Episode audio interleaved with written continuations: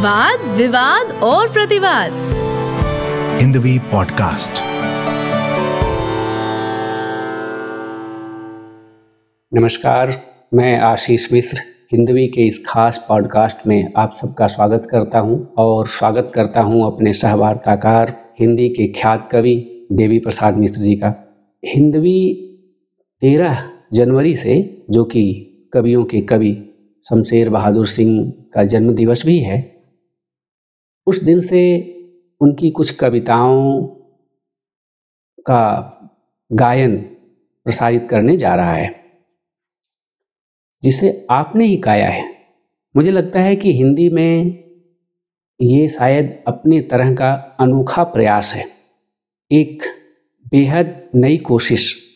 हम अपने इस बातचीत में उनकी कविताओं पर, उनकी कविताओं के गायन की संभावनाओं पर कविता और लय, छंद और संगीत के संबंध पर बातचीत करना चाहते हैं तो हम अपनी बातचीत शुरू करते हैं। अभी मैंने आपकी ये नौ कविताएँ सुनी, जिसे आपने गाया है। इसके पहले मैं इसके बारे में सोच भी नहीं सकता था कि शमशेर की कविताओं को गाया जा सकता है। हम्म। एक कविता जिसे हिरावल ने गाया है हम्म। यसाम है कि खेत है कटे हुए अनाज का हम्म। गवाल यार का हृदय वाली जो कविता है जिसे हिरावल ने गाया है और वो चर्चित कविता है या दूसरी कविता है उनकी जो एक लोकगीत की शिल्प पर है हाँ। निदिया सतावे मोहे सजवे से सजनी हाँ। इन दो कविताओं के अलावा हाँ।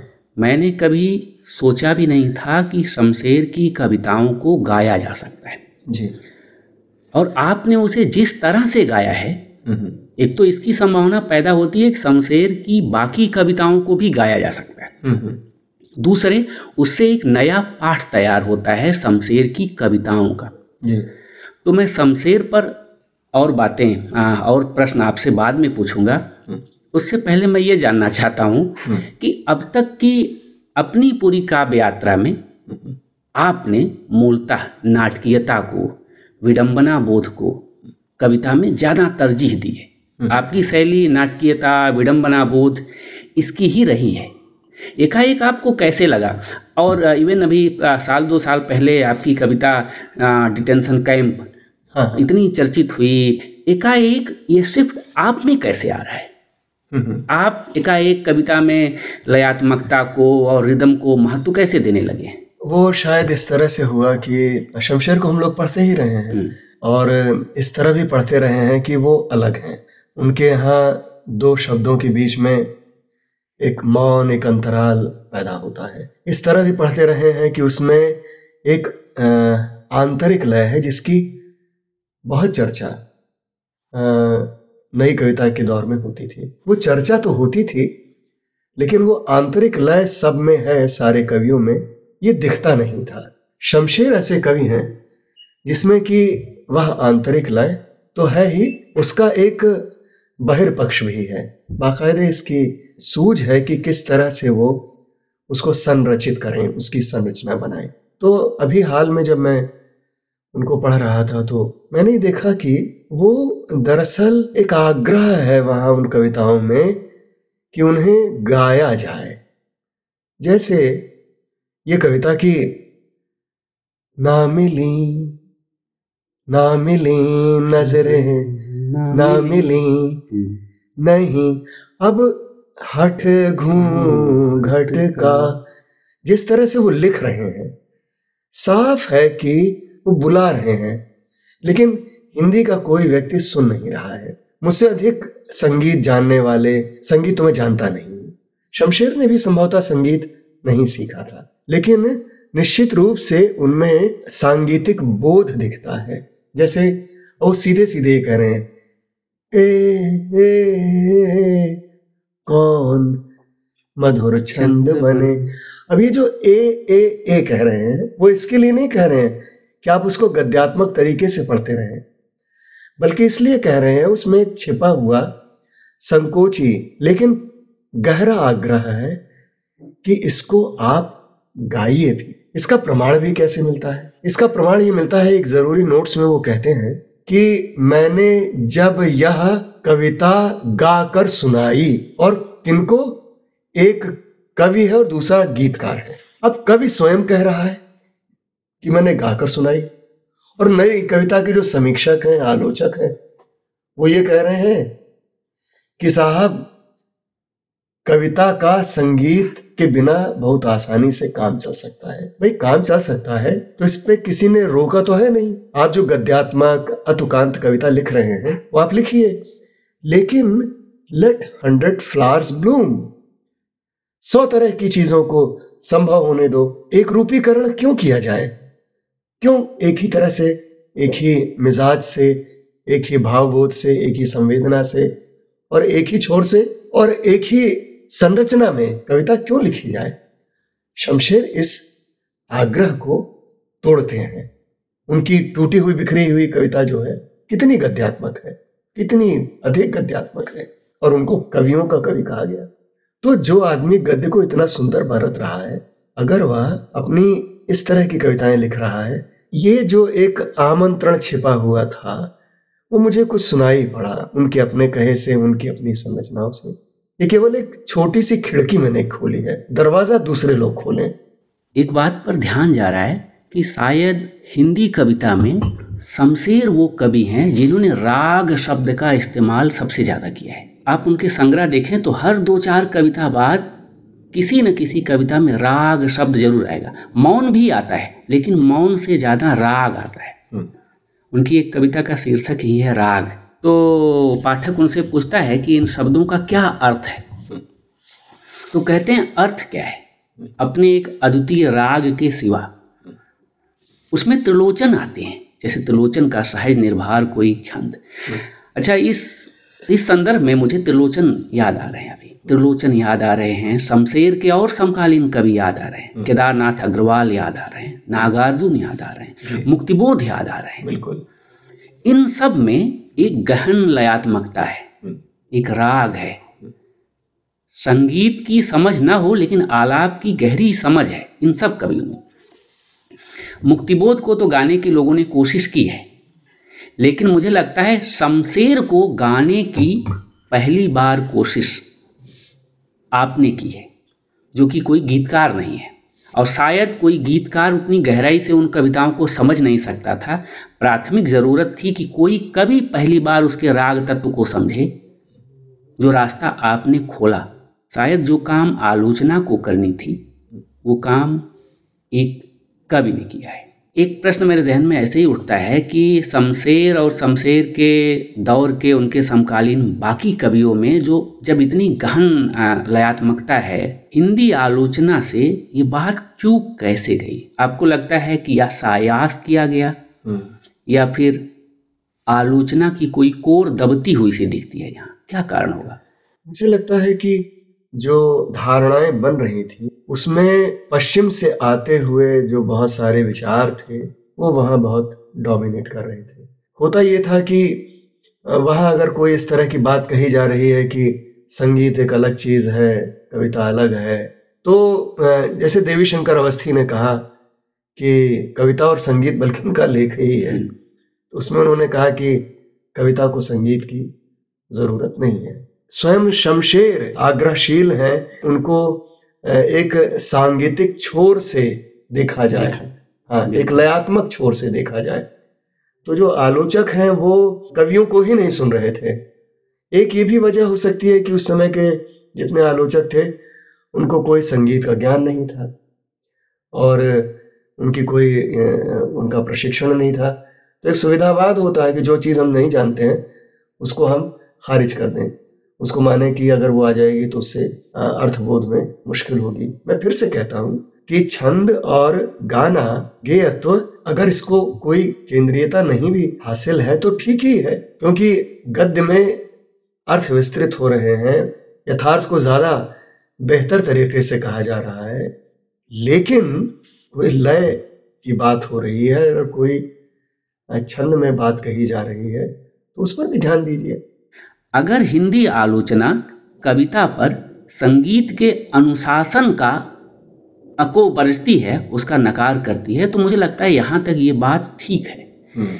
लेकिन कविता स्वयं में जिस रिद्म की खोज करती है हर कविता जिस मौलिक रिद्म की खोज करती है उसका नकार शायद नहीं होना चाहिए।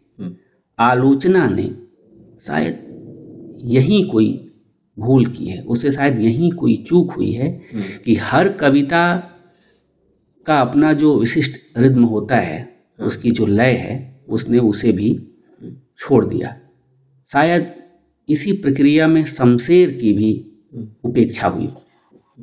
अभी जो बात आप कह रहे थे कि जिसका आग्रह खुद शमशेर कर रहे हैं कि मेरी कविताओं को उसकी लयात्मकता में उसकी रिद्म में समझा जाए। आलोचक उसे भी नहीं सुन रहे। हाँ। जैसे मुझे उनके पहले संग्रह जो कि पहला नहीं हुआ 1980 में जो संग्रह छपा उदिता नाम से। उस संग्रह उस संग्रह को उनका पहला संग्रह होना चाहिए था जिसे उन्नीस सौ उनचास में छपना था लेकिन वो संग्रह नहीं छप पाया। उसके लिए शमशेर ने एक भूमिका लिखी। लंबी भूमिका लिखी। उस भूमिका में वो उपन्यास संगीत और कविता की तुलना करते हैं। हम्म। वो ये कहते हैं कि कविता उपन्यास और संगीत के बीच की चीज़ है जो आलाप पर बल देती है। हम्म। मतलब संगीत के आलाप तत्व पर वो बल दे रहे हैं कविता में। आलोचकों ने उसे भी नहीं सुना। हम्म। इसका कारण यह भी हो सकता है कि वो संग्रह ही बहुत बाद में छपा। उन कविताओं को सुनते हुए मुझे ये लग रहा था हम्म। कि आप उनमें उसी आलाप तत्व को पकड़ने की कोशिश कर रहे हैं। हम्म। तो ये सायास है या अनायास ही हो गया? कह सकते हैं कि जो मेरे अंदर चली आती हुई संगीत की बहुत सारी स्मृतियाँ थी तो शमशेर को लेकर उस मोहब्बत से वो निकली। उसमें कोई प्रयास नहीं है। बस वो होता चला गया असल में। इस अर्थ में हाँ, उसमें एक अनायासता है। जिस उदिता संग्रह का ज़िक्र कर रहा था उसकी भूमिका का ज़िक्र कर रहा था मैं उसकी शुरुआत दरअसल वो पूरी भूमिका ही हम्म, बेहद काव्यात्मक है और पूरा कविता में संगीत तत्व को लय तत्व को आलाप तत्व को जो पर ज़ोर देती हुई भूमिका है वो। मुकम्मल है। और जो बिंब उनकी कविता में बार बार आता है, वो है, पश्चिम का आसमान है, जो लाल है, और आप अकेले बैठे हुए हैं। आपके भीतर का अवसाद, विषाद, अकेलापन, उदासी, सब कुछ उस ललाई में घुल रहा है। आपके भीतर और प्रकृति के भीतर एक विलंबित लय प्रवाहित है, गूंज रही है, जो स्थिर है, जिसमें स्थिरता है।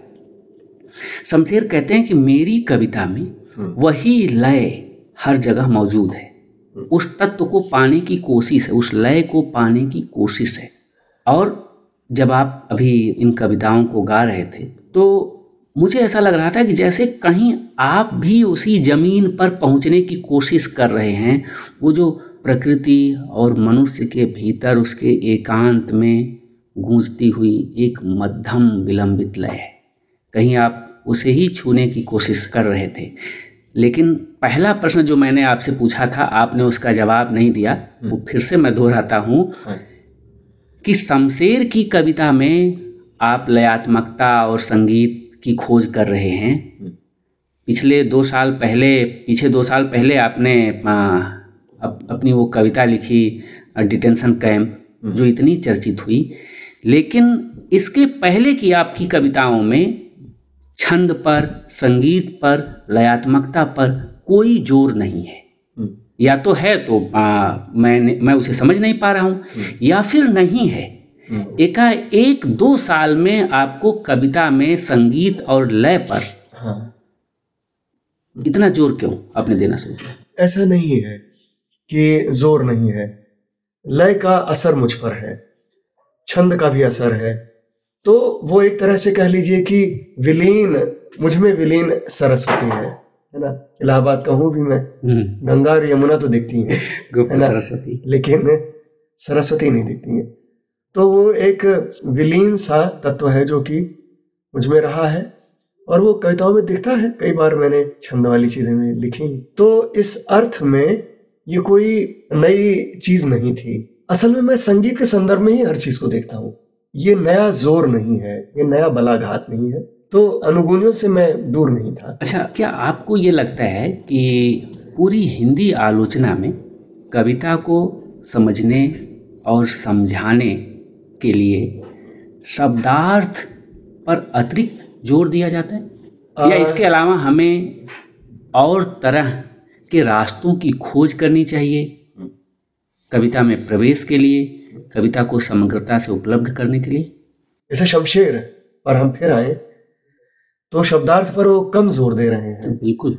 और कई बार वो क्षमा प्रार्थना वाली शैली में थोड़ा सा विषण होकर भी कहते हैं कि हो सकता है मेरी कविताएँ बहुत सारी कविताएँ आंदोलनों के काम ना आ रही हो। हम्म, लेकिन वो ये कह रहे हैं कि जो अंदर घुमड़ता आंदोलन होता है जो हृदगत आंदोलन है जो तड़प है जो अभाव है।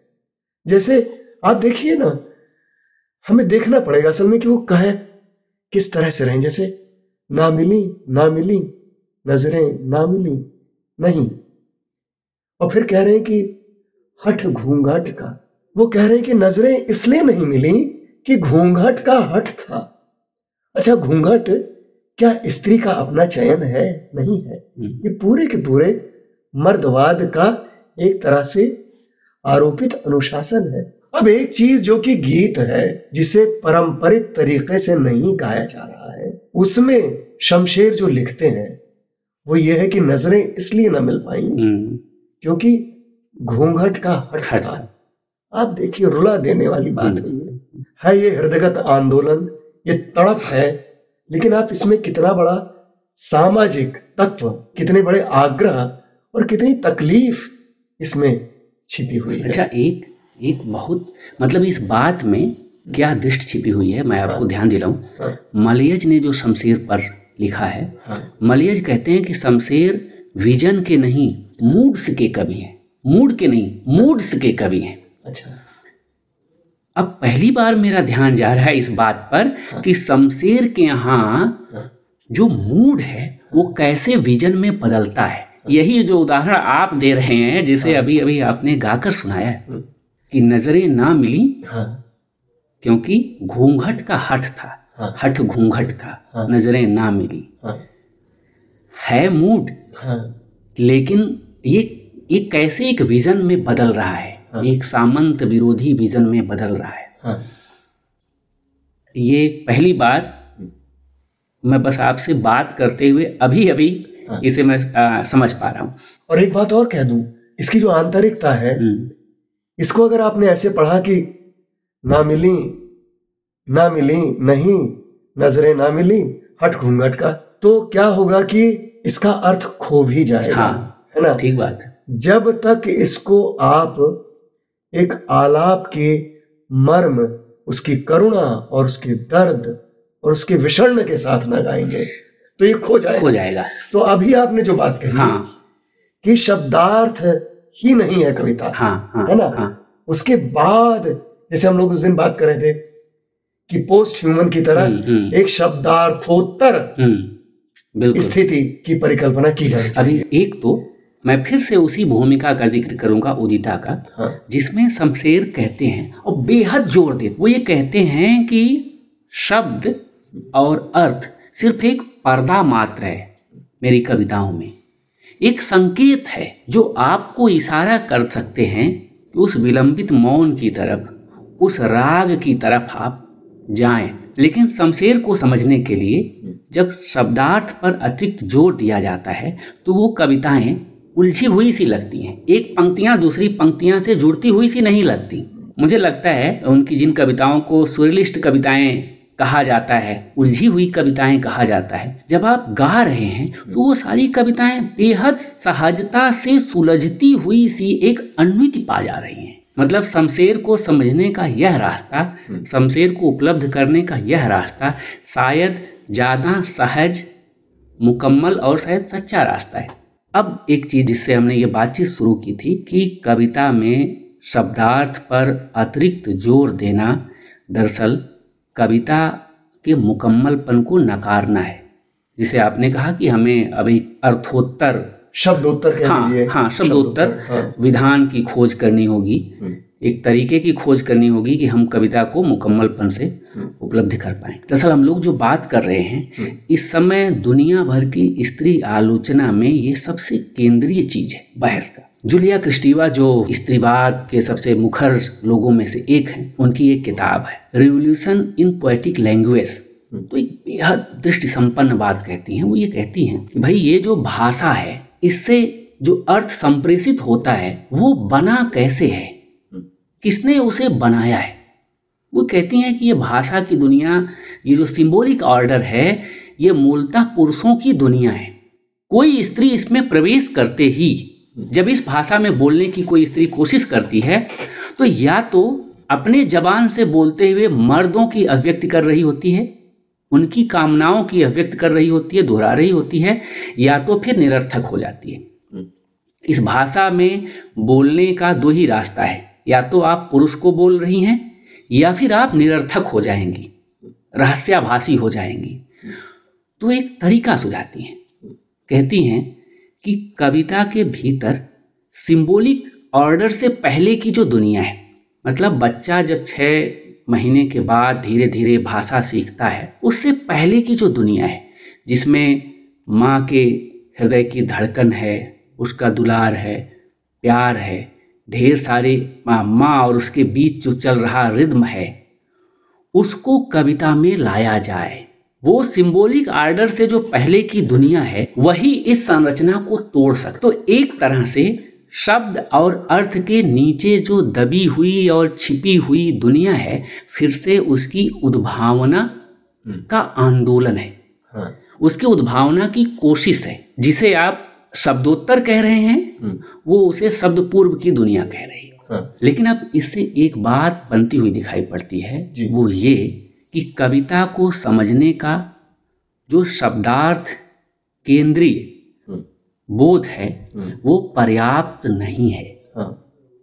हमें और चीज़ों तक जाना होगा। हम्म, हमें लय तक जाना होगा आलाप तक छंद तक संगीत तक चित्रकला तक इस सारे अलग अलग जो काव्य विधान और उसके बाहर की दुनिया है वहाँ तक जाना होगा। तब हम इन कविताओं को मुकम्मल तौर पर उपलब्ध कर सकते हैं। क्या आप यही बात कह रहे थे? हाँ मेरे लिए भी ये चीज़ें आविष्कृत हो रही हैं धीरे धीरे तो उनको गाया भी जाना चाहिए तमाम तरह के अनुभवों के संस्तरों को समझते हुए। ठीक है हाँ तो उसमें उसमें ऐसा ना हो यानी संगीत ही डोमिनेट करने लग जाए हम लोग काफ़ी देर बात करते रहे लेकिन इस बात पर हमारा ध्यान नहीं गया कि ऐसा ना हो कि सांगीतिक आधिपत्य हम्म। एक तरह से दिखने लग जाए और पता लगे कि शब्द खो जाए क्योंकि मुख्य बात यह है वह जो शब्द है शब्द से निकलता एग्ज्यूट करता हुआ, जो निकलता हुआ, उससे बाहर आता हो, उसकी जो आभा है, उसके साथ हम उस कविता को देख सकें, उस कवि व्यक्तित्व को जान सकें। और इस तरह से जो एक टूटा हुआ तार है, पाठक, श्रोता और रचना और रचनाकार के बीच, एक बात और निकल रही है कि अगर हमें हिंदी की कविताओं को अगर दूर तक ले जाना है तो मेरे ख्याल से ये ज़रूरी होगा कि हम कविताओं को इस तरह की लय में, उसको एक सांगीतिक परिप्रेक्ष्य देने की कोशिश करें उसको एक लयात्मक पर्यावरण बनाने की कोशिश करें। ज़बरदस्ती नहीं फोर्स्ड नहीं किसी भी तरह से। एक बात तो आपने वाकई बहुत मानी खींच कही कि कविता में संगीत का अनुशासन नहीं चलेगा। कविता में संगीत का अपना अनुशासन होगा वो कविता का होगा कोई बाहरी तत्व नहीं होगा। भूल ना जाऊँ इसलिए बात कह रहा हूँ। शमशेर ने स्थायी और अंतरे वाली जो प्रविधि है हम्म, हम्म, उसे छोड़ दिया।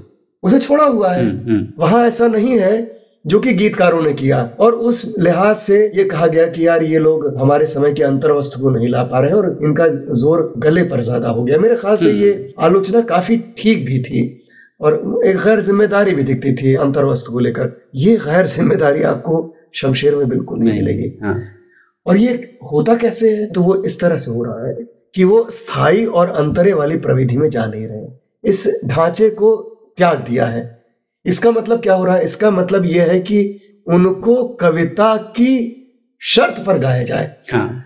जैसा कि आपने कहा और मुझे अच्छा लगा कि आपने इस पर ध्यान दिया कि संगीत का आधिपत्य कविता पर एक दुर्भाग्यपूर्ण स्थिति हाँ। होगी। क्या हम इसे इस तरह से कह सकते हैं कि हर कविता जीवन के किसी खास रिद्म की खोज है या रिद्म के टूटन की भी खोज है? मतलब हर कविता जीवन के किसी खास लय की या उस लय के टूटन की भी उद्भावना करती है। अगर मैं ऐसा कहूँ तो ये सही होगा या गलत? मेरे लिए तो ये कोई नई और आकस्मिक बात इसलिए नहीं है कि मैं संगीत के संदर्भ में ही दुनिया को ही देखता हूँ असल में पूरी सृष्टि को देखता हूँ। हर कविता एक खास किस्म की, चाहे वो टूटी ही हो, लेकिन एक लय लय हाँ बिल्कुल, ये अच्छी बात है ये लय की ही खोज है। बिल्कुल बिल्कुल, उस रिद्म को पकड़ने की ज़रूरत है। और ये जो कविताएँ गाई गई हैं, ये केवल उसका एक बहुत आरंभिक रूप है, इसको एक पहला कदम मानना चाहिए। लेकिन मुझे लगता है कि शमशेर को समझने और उनका एक नितांत मौलिक पाठ तैयार करने की कोशिश है। यह गायन वह काम कर रहा है जिसे आलोचना नहीं कर पाई थी। और आपसे ये बातचीत करना भी मेरे लिए एक उपलब्धि की तरह है कि मैंने शमशेर को नए संदर्भ में तो समझा ही, बल्कि कुछ कुछ आलोचना और कविता का परिदृश्य भी मेरे सामने थोड़ा साफ़ होता हुआ सा लग रहा है। मुझे तो ऐसा लगता है कि कई महीने में बड़ा हो गया हूँ इसी बातचीत के दौरान। तो ठीक है, फिर उस बातचीत को यहीं तक रखते हैं। ए कौन मधुर छंद बने? ए कौन मधुर छंद बने? मौन दिवस के आज करुण छंद बने। ए कौन मधुर छंद बने।